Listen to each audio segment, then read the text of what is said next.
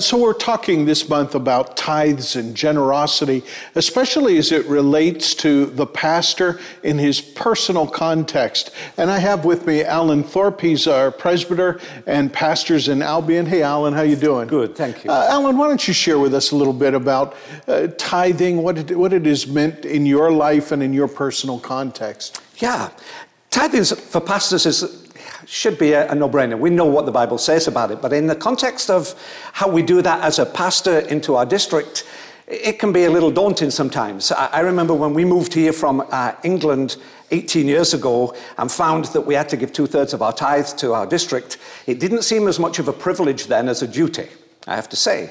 And so we came to a smaller church, and it was a struggle to be able to make, ends meet every uh, week, not even every month, every week. So Monday morning, one of my uh, they say you don't like Mondays sometimes. I didn't, because I had to go into my office and look at the bills and look at what the offering was and see if they matched, and they didn't always. Mm.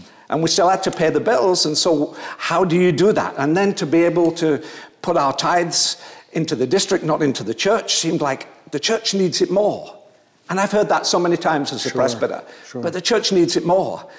But it's not about the church needing it, it's about what God's given us. And so we were challenged uh, uh personally and then as a church as we discussed this how do we move forward with this? Uh, do I do the wrong thing mm. and not tithe or just give less?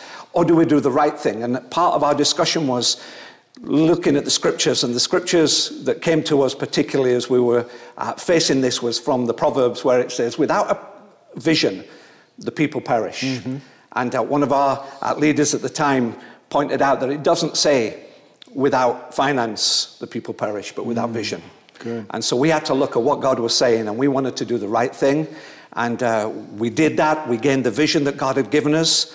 And uh, through time, and through persistence and through just being uh, really real with one another and facing the challenges together, we were able to get to the point where not only our finances were in a healthy place, but now uh, we're in a different facility that God provided for us uh, in a miraculous way.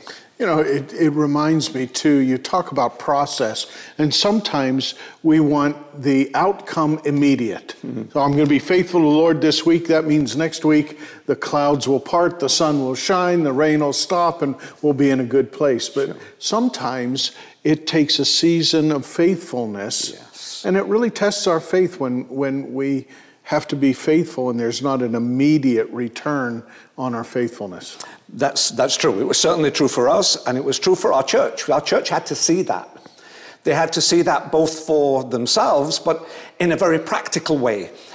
We, uh, we certainly worked out after a little while there. It, the way that God brought our new uh, building for us was four years before we found the new building for us, we moved house. We mm-hmm. lived in the church parsonage and we moved out. We bought our own house. And it ends up being literally a stone's throw from where our new facility well, is mm-hmm. now. We had no idea, no clue. And the church saw us get that house and heard us share our testimony. We felt that God was saying to us, and we'd never, until we came here, uh, worked full time. It was always uh, a part time job and so we, we worked uh, in so many different ways to raise money for our family. We have a large family. But God's always provided, always. Mm-hmm. And, uh, but the one promise that we still hadn't had was that he, he would provide a home for us. And He spoke that to my wife many years ago.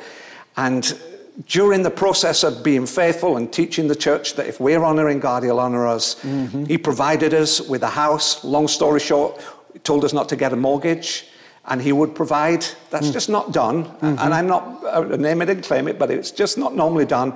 But we had to obey that. We had mm. to obey God. God, if you want us to have this house, then it's going to have to be provided supernaturally. And God yeah. provided supernaturally. Yeah. Somebody came and gave us the, the money to pay the house mm-hmm. off. So we have mm-hmm. a, a, house without a mortgage. And the church saw that, saw us doing all, all up. And then we're able to believe for themselves for right. the church. And right. that was the next step for us. You know, one of the things that we're doing is visiting some of our assumptions. And we have the assumption that everyone tithes. But that assumption doesn't always play out in reality.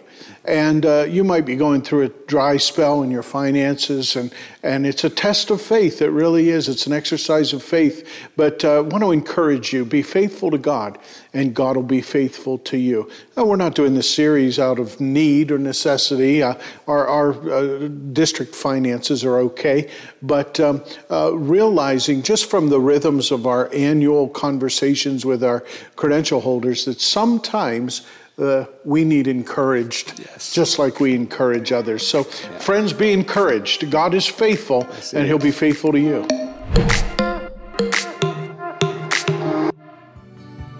Thanks for listening, and we hope that you found value in this message. If you enjoyed this podcast, you can subscribe and share it on your social media to encourage others to tune in using the hashtag MyPennDel. Thanks again, and God bless.